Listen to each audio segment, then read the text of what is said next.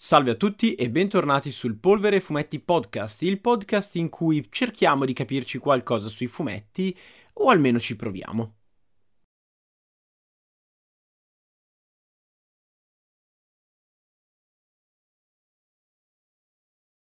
Devo ringraziare, passando a parlare di fumetto Bao, e poi tornando più tardi a Panini, devo ringraziare Bao proprio e Chiara perché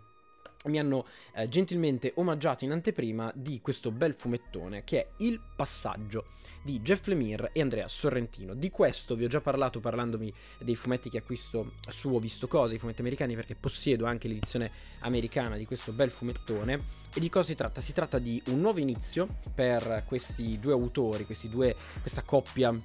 che più volte ha dato, come dire, mostra della loro chimica, della loro bravura come sceneggiatore e come disegnatore, soprattutto dopo Gideon Falls, dopo questa storia squisitamente horror, cosmica, fantascientifica, insomma, e dove già ci sono un po' i germi di quelli che è appunto l'idea di raccontare una storia horror, in particolare qua di un'antologia di racconti horror, perché questo passaggio fa parte appunto di questo macro universo dei miti del frutteto di ossa, The Bone Orchard Mythos, come ve ne ho parlato appunto parlando delle uscite americane, tutte quante facenti parte dello stesso universo ma allo stesso tempo tranquillamente fruibili a come dire singolarmente, uscite in diverse maniere. Per esempio Il Passaggio è uscito proprio come una singola graphic novel anche in America, è uscito poi Ten Thousand Feathers, è già annunciato, dovrebbe già essere uscito anche in America il primo numero di Tenement, appunto questo terzo tassello di questo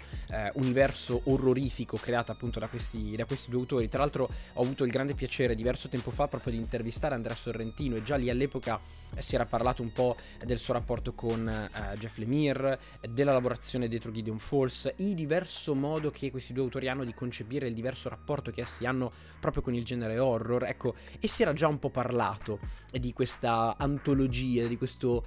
corpus di racconti horror, insomma, che i due avrebbero voluto realizzare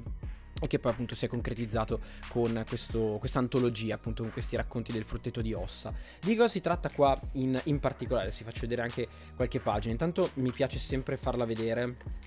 questa pagina che è un po', diciamo, è servita anche come mappa nel corso della promozione appunto di questa storia, di questo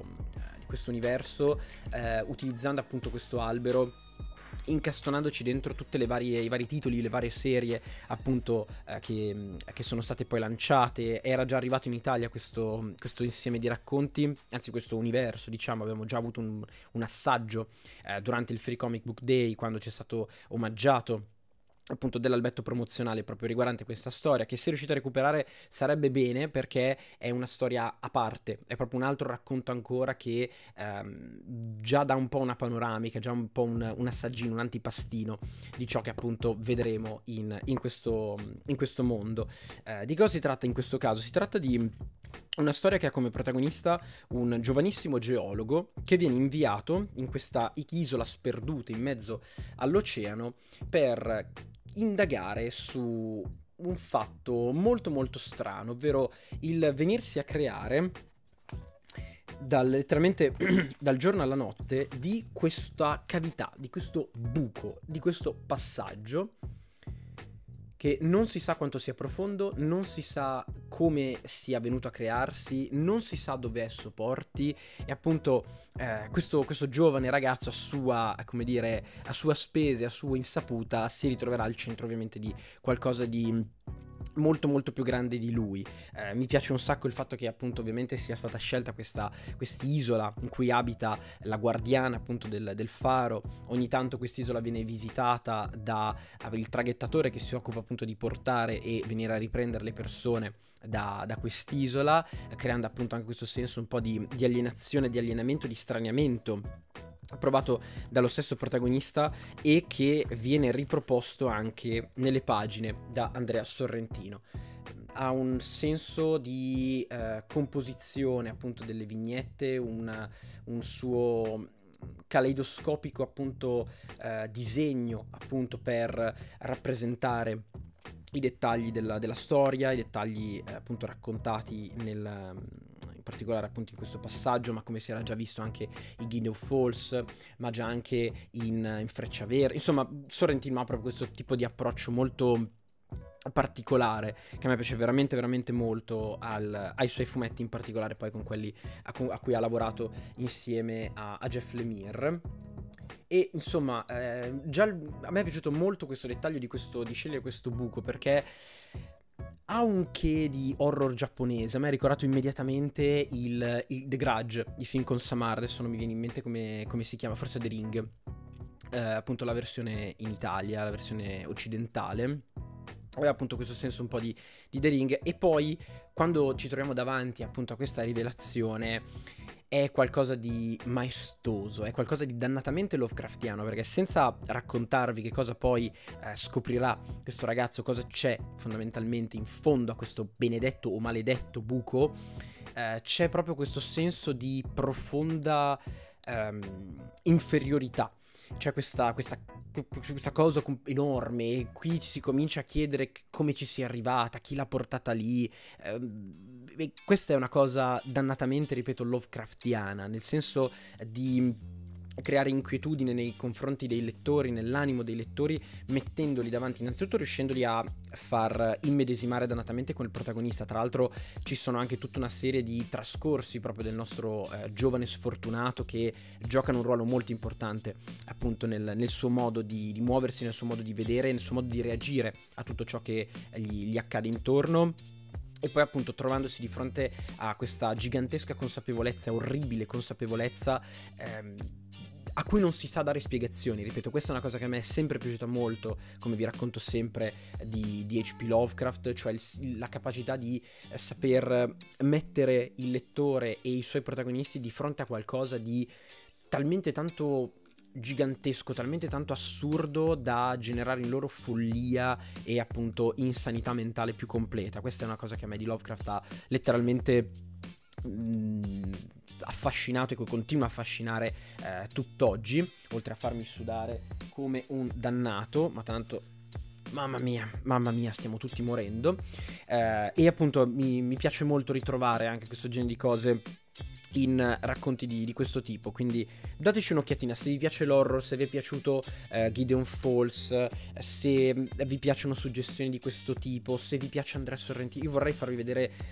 le pagine finali di questa storia, dove appunto si scopre un po' tutto quello che sta succedendo, ma non posso farlo, posso far vedere solamente queste pagine inquietantissime che riguardano proprio il passato del nostro protagonista, con anche questa immagine che viene ripresa anche nel corso del fumetto, questa apparizione che ha appunto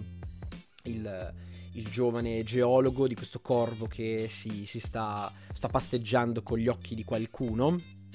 Molto molto figo, molto molto bello, e ripeto è splendido. A me è piaciuto veramente veramente tanto. Già quando l'ho lessi in americano mi mise addosso la stessa inquietudine che ho provato leggendo appunto i racconti di Lovecraft. Faccio vedere ancora un paio di pagine e poi la smetto, perché sennò rischio di raccontarvi troppo. Per esempio, ecco, i corvi che si vedono in queste pagine sono un elemento che è molto insistente anche in 10,000 Feathers, appunto la serie successiva di questo insieme di racconti, e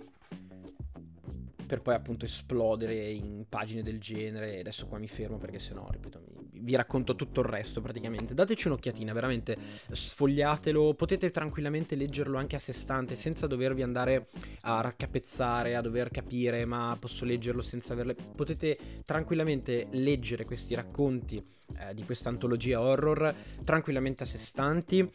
Ci sono dettagli che ci fanno capire che fanno tutti quanti parte dello stesso universo, senza però appunto inficiare sulla godibilità appunto dei vari racconti. E quindi dateci un'occhiatina, sfogliatelo in libreria, in fumetteria. Esce in questi giorni, dovrebbe uscire il 18 di giugno, dateci un'occhiata, sfogliatelo, costa 18€, poi tra l'altro è anche abbastanza agile come cosa, perché ripeto, vi prendete questo e state a posto, non avete bisogno di recuperarvi altre cose. Sono molto molto contento che sia arrivato anche in Italia, non vedo l'ora di rileggermi gli altri racconti appunto del Bone Orchard Mythos, come è stato tradotto, anzi come è la versione originale insomma di questa serie. Dateci un'occhiatina, fatemi sapere se lo avete letto, se vi titilla un pochino. Un'altra cosa che